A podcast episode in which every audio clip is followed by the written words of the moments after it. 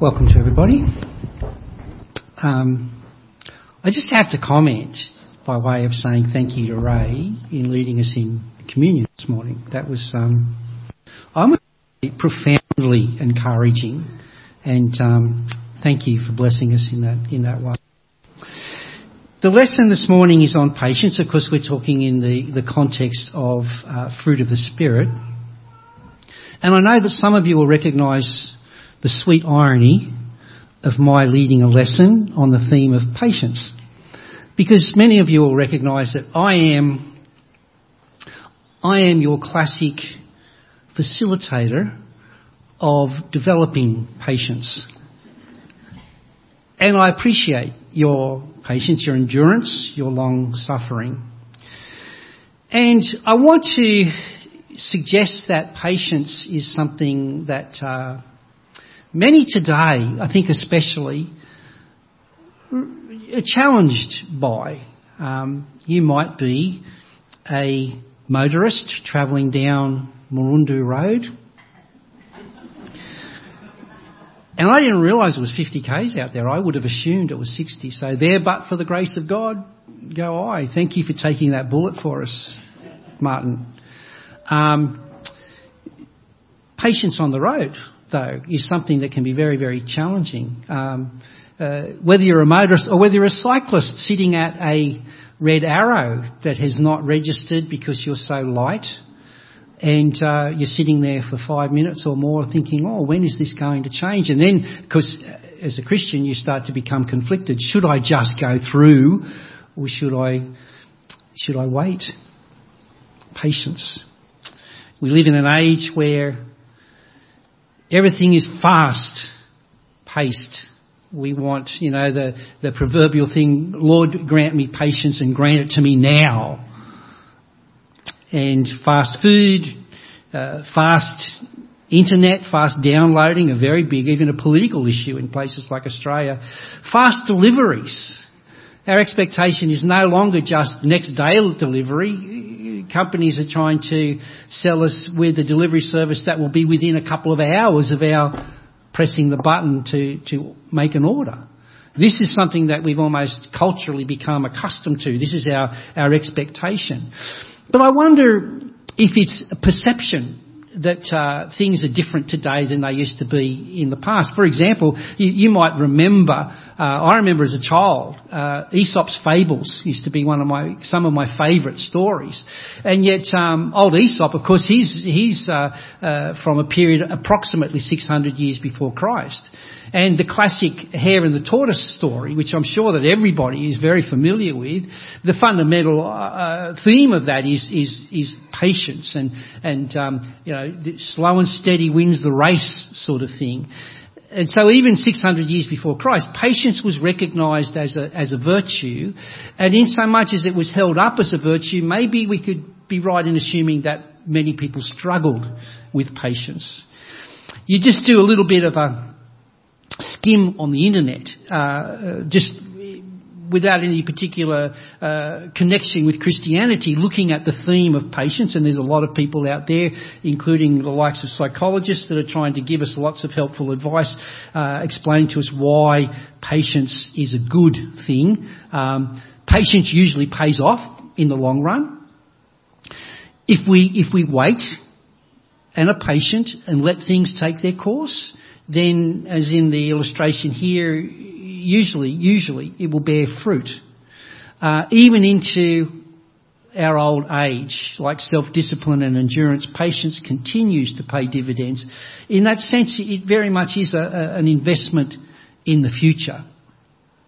So the wise person, the wise person will be a patient person. You look at those two images there, and if you were to ask yourself the question, which guys would I like to have working on the project of building my home? Who would you go for? Um, the image on the left, they're concerned to, first of all, an important thing, I guess, pay attention to the plan. They're wearing all the appropriate um, safety equipment, you'll notice. And they just look like responsible individuals, conscientious individuals, you suspect that they would do a good job. Whereas the guys on the right, and you'll notice that uh, a saw and a sledgehammer, not just an everyday ordinary hammer, they've got a sledgehammer. So you get a, a good inkling of what their idea of workmanship is all about. They're the only two tools they have for any and all projects. And I suspect that uh, most of us would choose the guys in the orange hard hats. Patience looks at consequences and takes a long-term view. Patience takes pride in doing the job right to ensure that the end product is and continues to be everything it can and should be. Merely near enough is never good enough. In contrast though, impatience looks at present circumstances and takes a short-term view. Impatience accepts shortcuts because faults typically become apparent only long after the job is done. I want around when problems become evident so it doesn't matter. Near enough is regarded to be good enough. So, take my word for it, a skim of uh, the internet, that's about the substance of what you about patience and why patience is a good thing, a good virtue to pursue. Of course, our focus is upon the biblical concept of patience, and while all of those things are true, pretty much self-evident, I would guess, but the Bible nuances the theme of patience in a way that I think and I hope will be valuable to our reflections this morning. Macrothumia, and I was impressed, Ray, using some Greek this morning. Macro, a compound word. Macros, long, thumos, temper.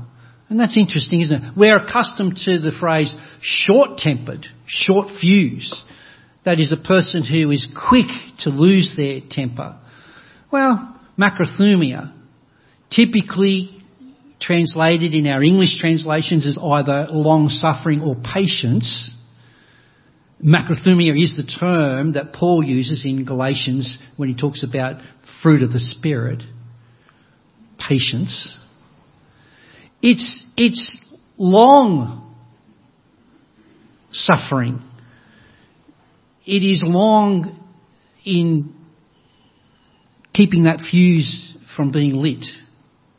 The opposite of short-tempered. Macrothumia, this is from William Barclay, the wordsmith, if you will. Macrothumia expresses a certain attitude both to people and to events. It expresses the attitude to people which never loses patience with them. However unreasonable they may be and which never loses hope for them, however unlovely and unteachable they may be. Parents, take note, the virtue, the necessity in parenthood of being patient. It expresses the attitude to events which never admits defeat and which never loses its hope and its faith, however dark the situation may be and however incomprehensible events may be, and however sore the chastening of God may be. Never, never give up on the other person. Never, never give up that good will come eventually, even out of the dark days. Similarly, in the New Testament, uh, hupomone is a word that often um, it's used, I, suspect, interchangeably. Often accompanies uh, macrothumia, patience. It's uh, it's derived from again a compound word hypo under uh, and mone remain. So to remain under, to stand under.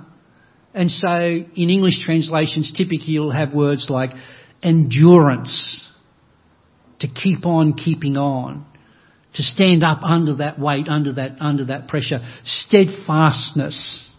And sometimes in the English translations it's also translated as patience.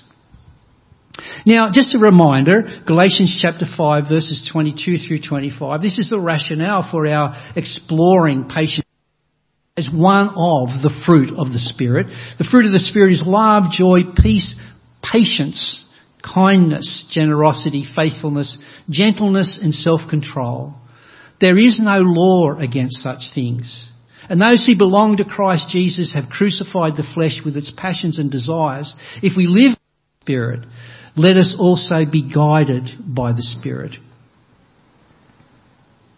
It's interesting the way the term is used in Colossians, again, the apostle Paul writing here. For this reason, since the day we heard it, we have not ceased praying for you and asking that you may be filled with the knowledge of God's will in all spiritual wisdom and understanding, so that you may lead lives worthy of the Lord, fully pleasing to Him, as you bear fruit in every good work as you grow in the knowledge of God. May you be made strong with all the strength that comes from His glorious power, and may you be prepared to endure everything with patience, while joyfully giving thanks to the Father, who has enabled you to share in the inheritance of the saints in the light.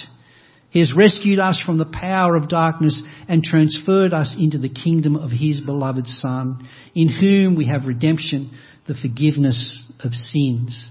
Now just a reminder here, but a very important reminder. We talked at length about this in the past, particularly in, in connection with fruit of the Spirit. The relationship between us on the one hand and our activity, our endeavours to serve God, and the Spirit of God, whom we receive when we are baptized into Christ. To understand the relationship between the two, the early Greek church used the word synergy to describe connection, the cooperation between us and the Spirit as it our sanctification as the people of God. We surrender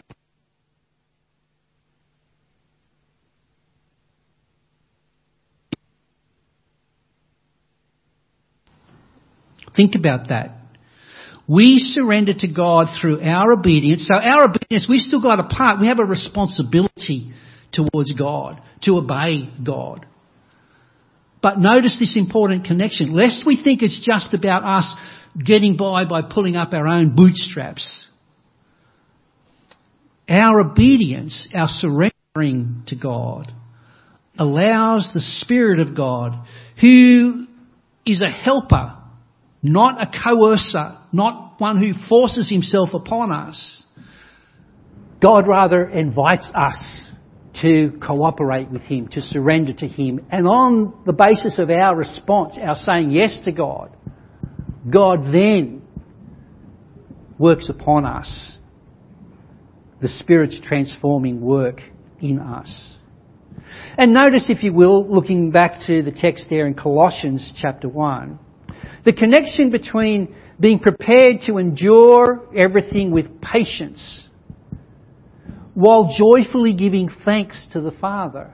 And it's interesting that Paul here holds together in juxtaposition the idea of our enduring, the idea of our being patient, and on the other hand, the presumption that that process is occurring in the context of difficulty, challenge, suffering. And in the midst of that, we can receive that suffering joyfully, giving thanks to the Father. And of course, as was well known to us, James in particular spells out for us why that is the case.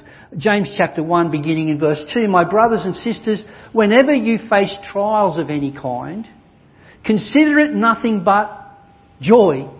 Now how counterintuitive is that?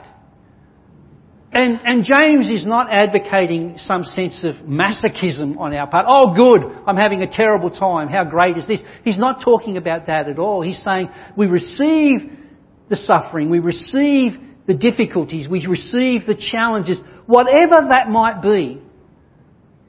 And such things come in very different shapes and sizes. And I suspect that for each one of us, those challenges can look very, very different.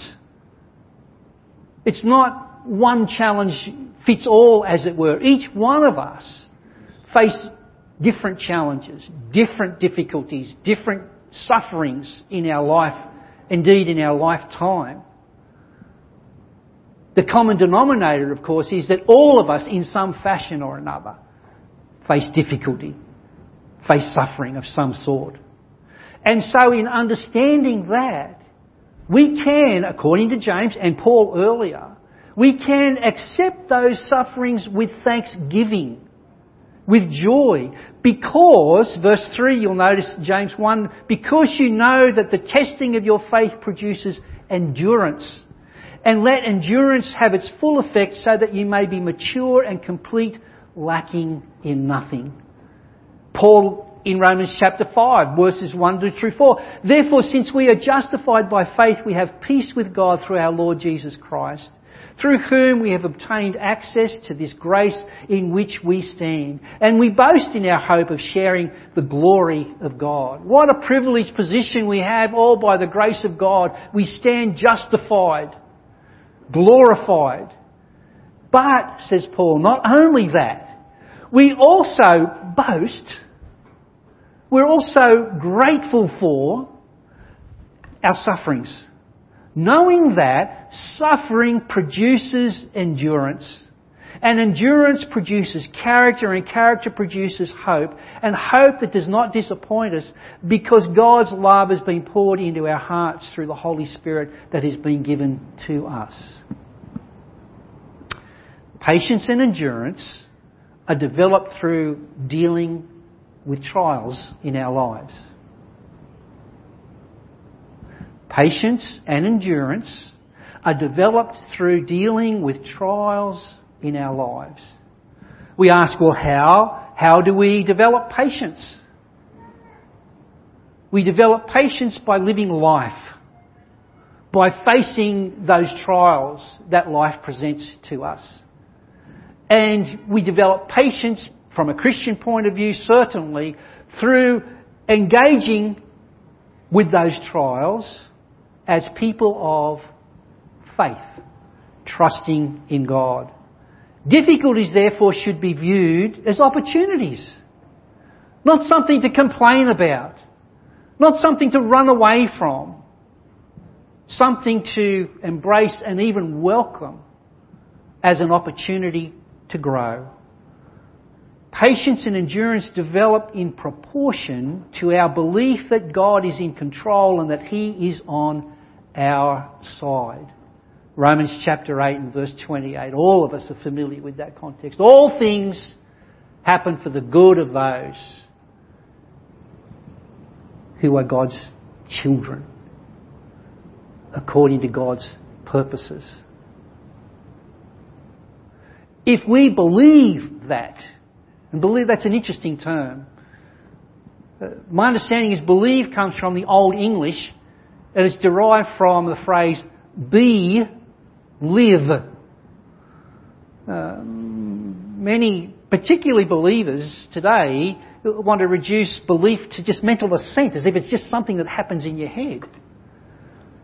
It starts there, obviously, but it doesn't finish there. Not biblical belief, not biblical faith. Be, live. What you believe is reflected in indeed determines how we live. If we live into life, that is to live by faith, if we live into life as we believe God's promises, we believe the truth of God's Word and what God has done for us, we can understand that we have the victory. We can understand that God is on our side. We can understand, therefore, that even when we are called upon to face trials, we can endure. We can be patient as we look to God and His purposes. Very interestingly, very importantly, I think, patience is a key characteristic of God. Notice a statement here in Exodus chapter 34, 5 through 7, and this is important, the context is important. You see, Moses went up into the mountain, Sinai, and he received the Ten Commandments on the two tablets of stone, you'll remember. And then he comes back down to the people, and there's noise in the camp. Some would say that Moses, oh my goodness, we're being attacked. But God says, no, they're not, they're, there's not a fight going on down here. These people are partying.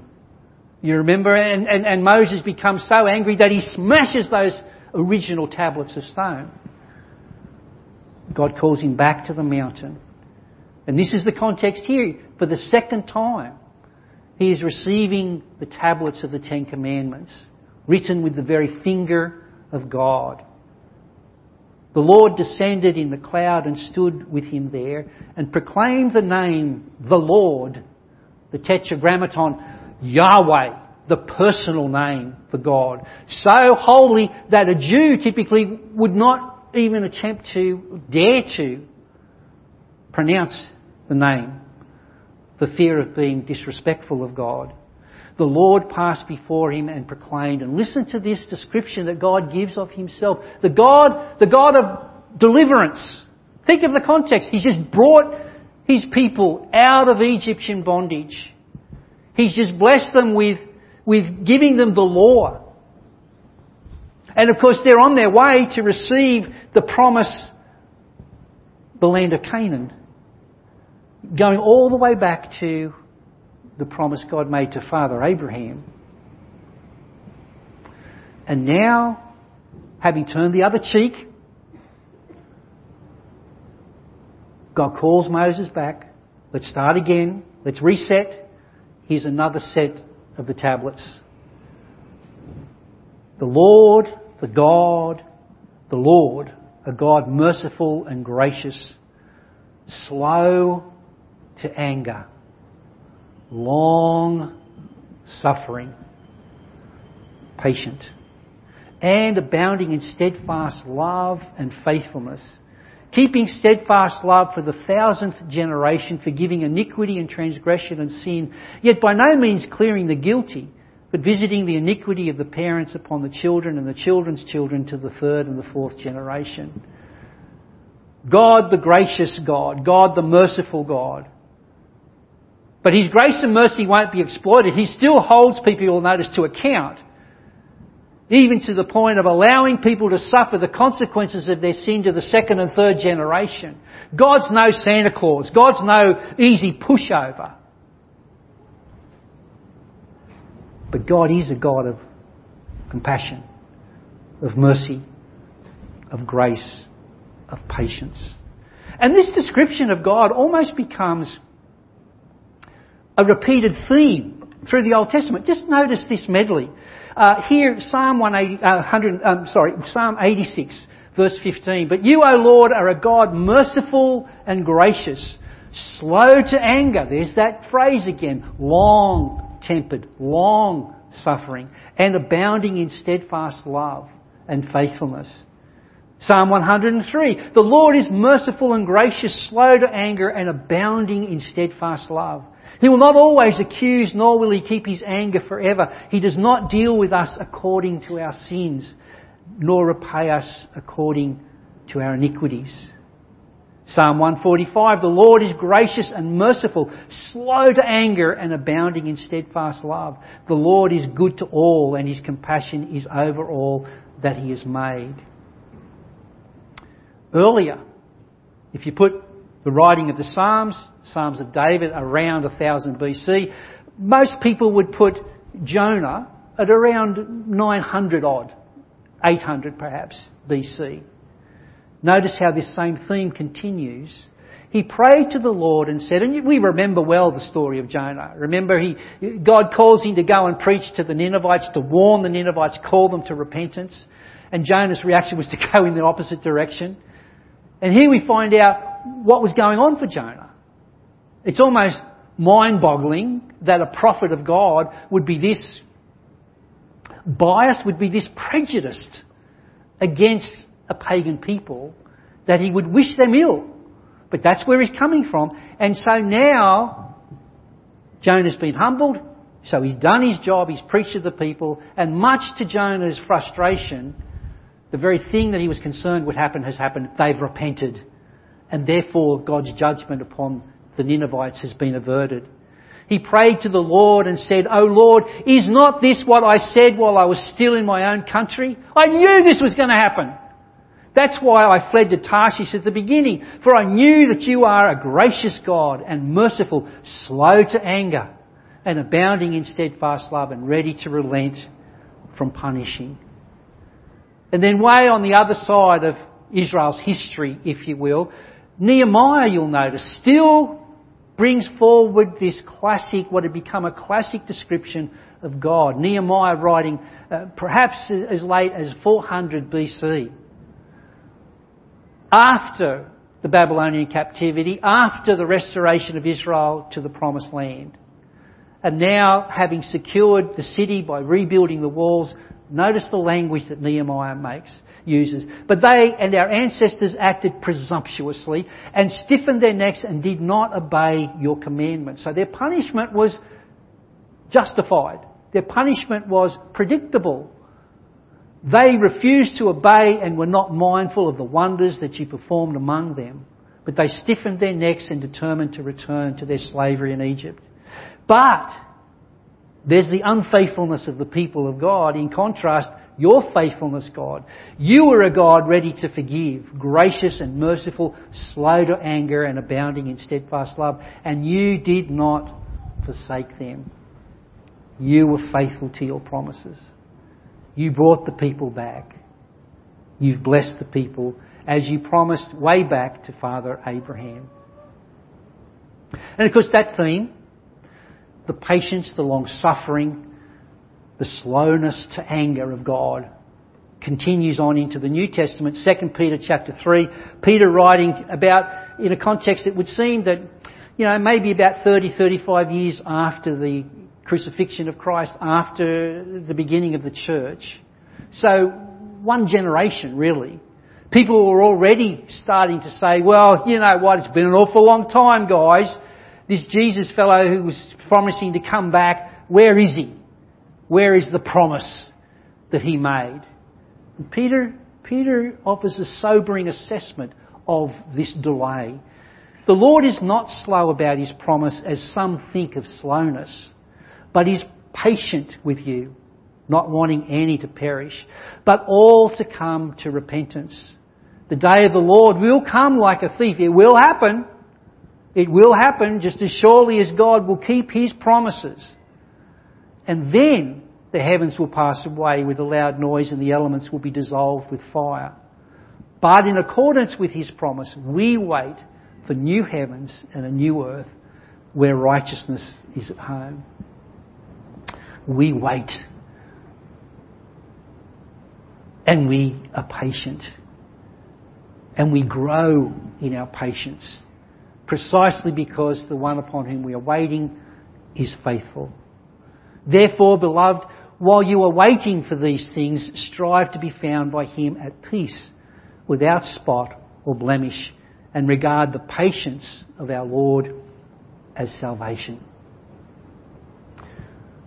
The long suffering of God, the patience of God, is the grace of God.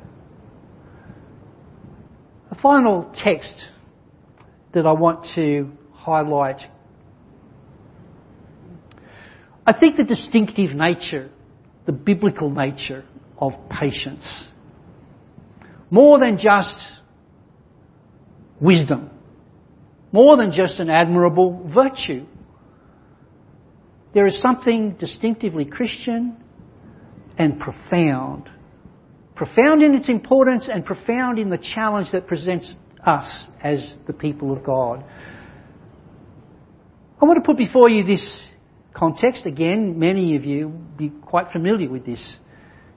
Peter comes to Jesus and says to him, Lord, if another member of the church sins against me, how often should I forgive? As many as seven times? Jesus said to him, Not seven times, but I tell you, 77 times. Some translations have 70 times 7, which is 490 for the mathematicians there.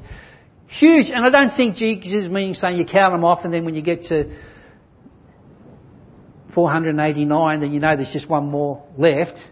He's just saying, be extravagant, be generous in your forgiveness. Peter probably thought he was being extravagantly generous when he said, offered seven times. And Jesus says, no.